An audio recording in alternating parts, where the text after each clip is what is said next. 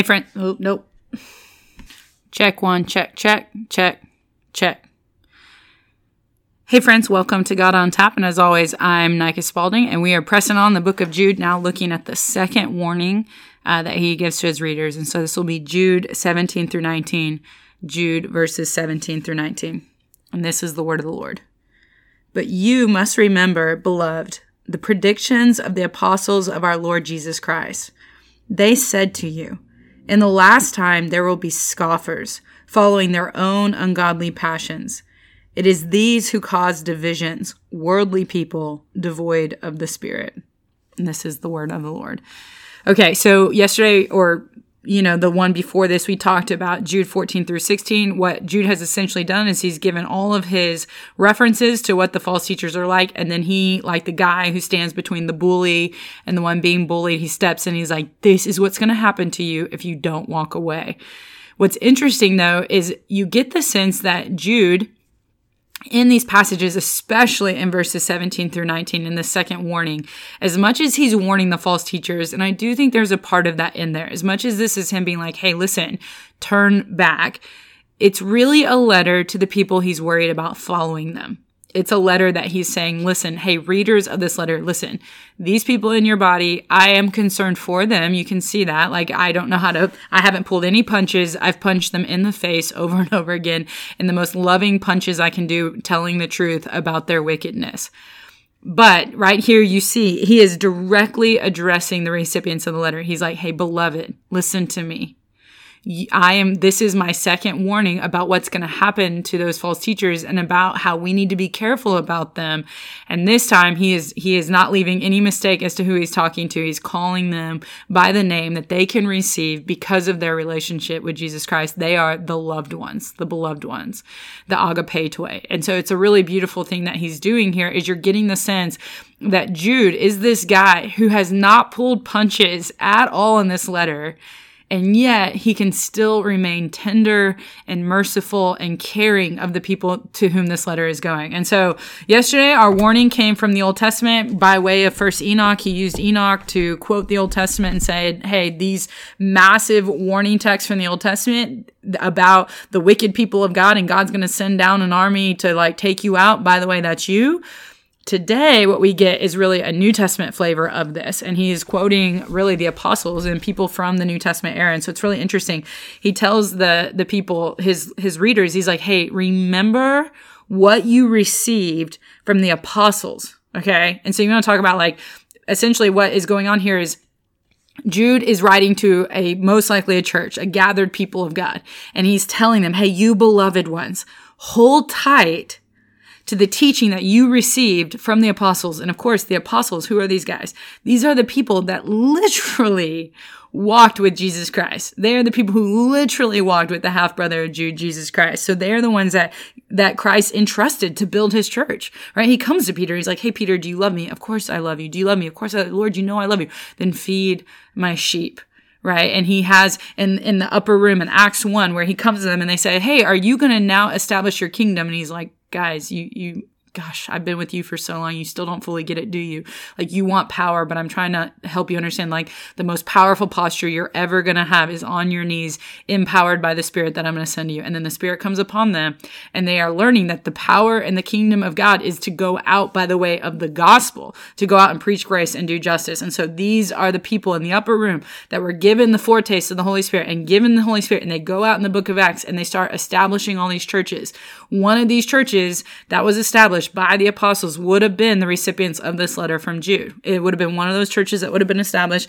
And Jude is saying to them, listen, do not forsake the teaching of those who walked with Jesus and helped establish your church.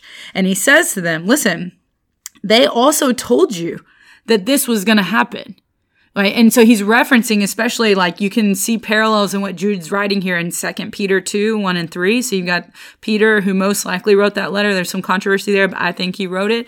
Um, you've got John writing in First John 4. We, we went through this this last time, like so many parallels between what Jude is writing and what John is writing. You've got Paul writing to Timothy, especially in Second Timothy 3, 1 through 9. You've got Matthew, the tax collector, re- recording the teaching of Jesus in Matthew 7, 15 to 19. Like it it, should not surprise the readers that there are these people coming in and causing division and preaching a gospel of their own rather than like it has been well known among the early church like so and this is this should be comforting right? If you're receiving this letter from jude what he's essentially saying to you is listen not only is what they're doing equivalent to the old testament rebellious people but hey those that establish you those that loved you enough to come in here and to teach you what it is that jesus christ taught us to come and establish a church among you to teach you what it means to believe in the death and resurrection, what humility, what the dividing wall of hostility being knocked down by the power of the Spirit. A church has been born here. The kingdom of God is unleashed in this place. Those people who came and loved you enough to do this, they warned you. Peter warned you, John warned you, Paul warned you, Jesus warned you, Matthew warned you, right? This is, you should not be surprised that there would be people that would come in among you into your love feast and try and cause divisions. They said that there would be these scoffers. They said that there would be those who follow their own ungodly passions. They said that this would happen, that there would be division which is so interesting because it's exactly what we see, right? In the other letters of the New Testament, right? You've got Paul, especially to the church in Corinth, and he's, he's getting onto them for their divisions. He's like, some of you say I'm with Apollo, some of you say I'm with Cephas, which is the name for Peter.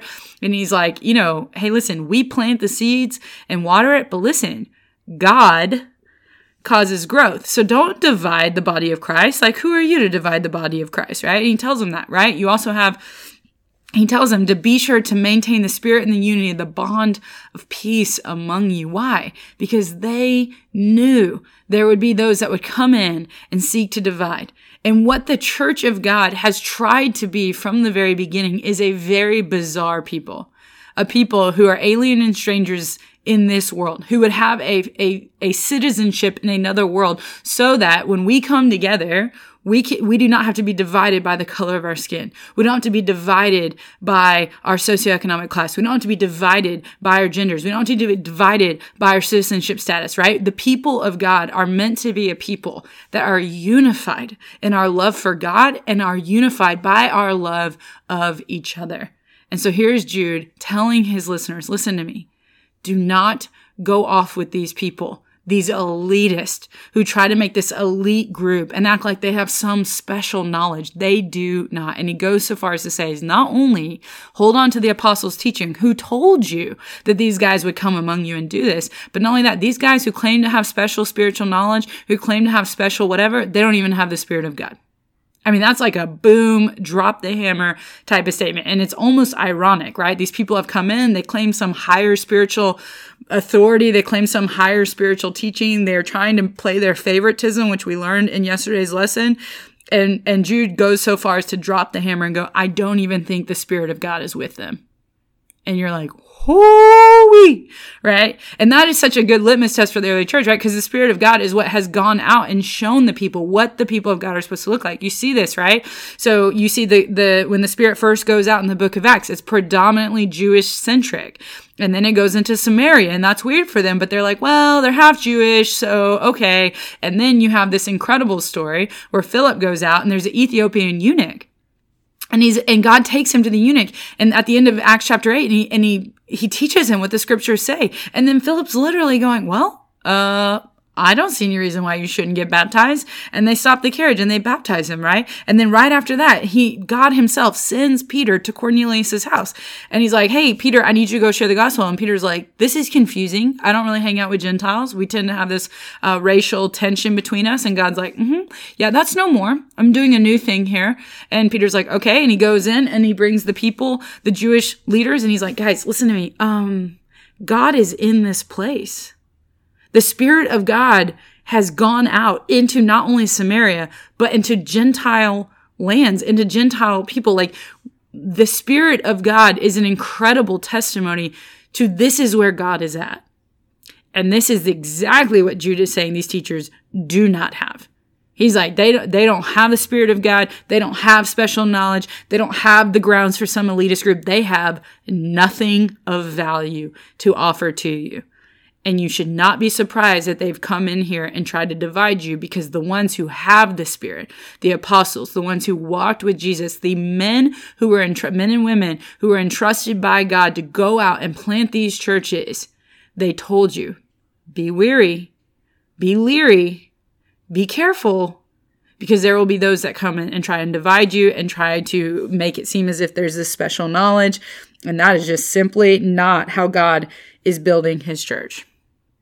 His church is meant to not be one of division. His church is not one where you have to have special spiritual insight. In fact, his church is so accessible, he gives you himself in this in the form of the Holy Spirit coming and dwelling among you.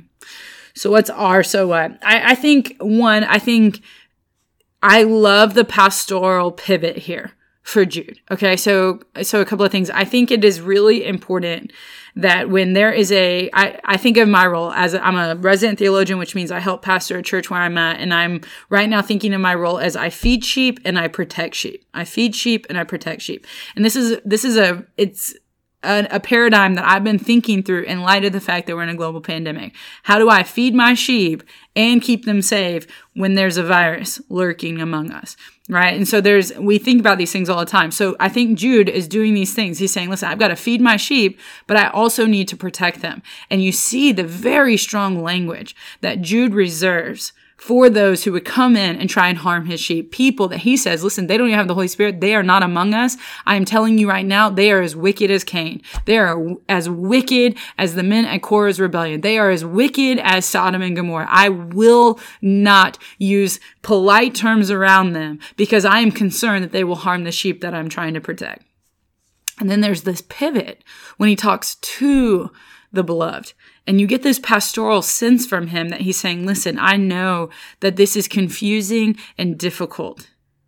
And so I want to remind you, the beloved ones, the agapetoi, those who are loved by God, I want to remind you, this is not new. This is not surprising us. This was foretold about by those who loved you enough to come plant this church. So do not forsake the teaching of the elders that came in here and loved you and established you and walked with my brother Jesus. Do not forsake that. And there is this sense of pastoral love that is coming through. And I think that is really important that we make good distinctions. Sometimes what I see in social media or maybe even in pastoral practice is we don't make good distinctions about how we talk to certain folks about the gospel and about their rebellion and about their sin, right? It's, it's one thing to talk to those who are being harmed and saying, Hey, be careful. It's one thing to talk to those who are simply lost and don't know, which is what he's doing here. Hey, be careful. Be careful. It's another thing with how you speak to a wolf who's coming in hoping to devour. And I think sometimes we talk to sheep like they're wolves and sometimes we're polite to wolves because we just have learned to be polite. And I think Jude is helping us make very good distinctions here, just like John does. If you go through John's letters as well, he is very pastoral when he's talking to those he's concerned for. And then when there are false teachers, he's like, listen, I'm a shepherd. I will get out my stick. And I think it's really important to make good distinctions about wolves and sheep and making sure, especially I think online, we sometimes confuse those things. And I think we, I have seen the pastoral malpractice of using language that when we look at the scriptures, it's language designed for wolves and Pharisees, sometimes applied to sheep and those who simply don't know. And so I think it's a good pastoral practice for us to just be careful. But I think the other thing that we can take away from this other so what for us is just how important unity within the church really is. And, you know, we have a long, complicated church history, right? This is in the beginning when the church is being established. And so here are the apostles, those going out going, hey, be careful. There's going to be divisions among us. We are now a couple thousand years removed. And so there's like, I mean, we literally have had schisms. We've had church breaks, right? Some of you listening to this might have even grown up. I, I have friends who grew up in a church and then there was a, a division within the church and then the church split and it's painful. And I'm not saying every time a church splits, it's necessarily wrong.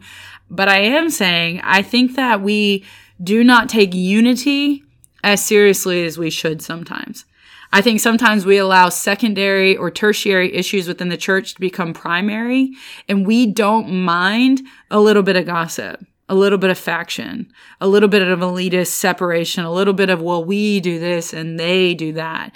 And I think if we were as serious about maintaining the spirit of unity and the bond of peace as the early church was, that if we took seriously that what God does through his Holy Spirit is knocking down the dividing wall of hostility so that there could be a diverse, beautiful expression of the people of God as the kingdom of God that shows a lost and dying world. This is what it looks like to get along even when we disagree I think we would have more productive evangelistic efforts.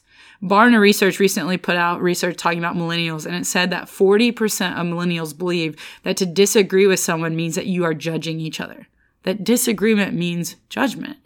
Now, you can knock on millennials all you want. I am one, so I don't. I love us. And frankly, I think we're coming on strong. I think we're coming into our, our best years, millennials. I believe in us. I think we're going to change the world. Like, let's go. But part of why I think it's easy for millennials to believe that disagreement is judgment is because they don't have good examples. We live in a polarized world where right now, I, I don't know that Democrats and Republicans have ever been farther apart. Maybe they have. I'm not a good historian, but I don't know about you. I just see division everywhere. And I think what Jude is telling us, I think what Paul was telling us, I think what Jesus was telling us, I think what Matthew was telling us, I think what Peter was telling us is listen, the people of God should make good distinctions about those who are wolf and those who are sheep. But after we make those distinctions, unity is something that we fight for. It is not easy. It is not easy to disagree and still love. My goodness, any relationship knows that, knows the tension of that. But it is the good work that is made available through the blood of Christ that allows us to be a diverse expression of people who would say we put first things first and we allow second things to remain second things so that for the sake of the kingdom of God and for the sake of the evangelistic efforts, efforts that would go out into the world, we can show a world what it looks like for us to be united, for us to love each other, for us to hold hands and say, though we disagree on some of these things that are not primary, we deeply love each other and come together for the good of the kingdom of God and the flourishing of the cities around us. And that is a high call and one that I believe that the early church took very seriously and one that I think we should as well. And so it's my encouragement to us all is where can we help participate in creating unity and, and togetherness in the, in the communities of the people of God that we belong to and where we have participated in things that cause division unnecessarily could we could we repent of that and take seriously the spirit of unity and the bond of peace that God has called us into? All right friends if nobody's told you today that they love you i do but way more importantly the god who made a way to unite his kingdom people together he's crazy about you. Peace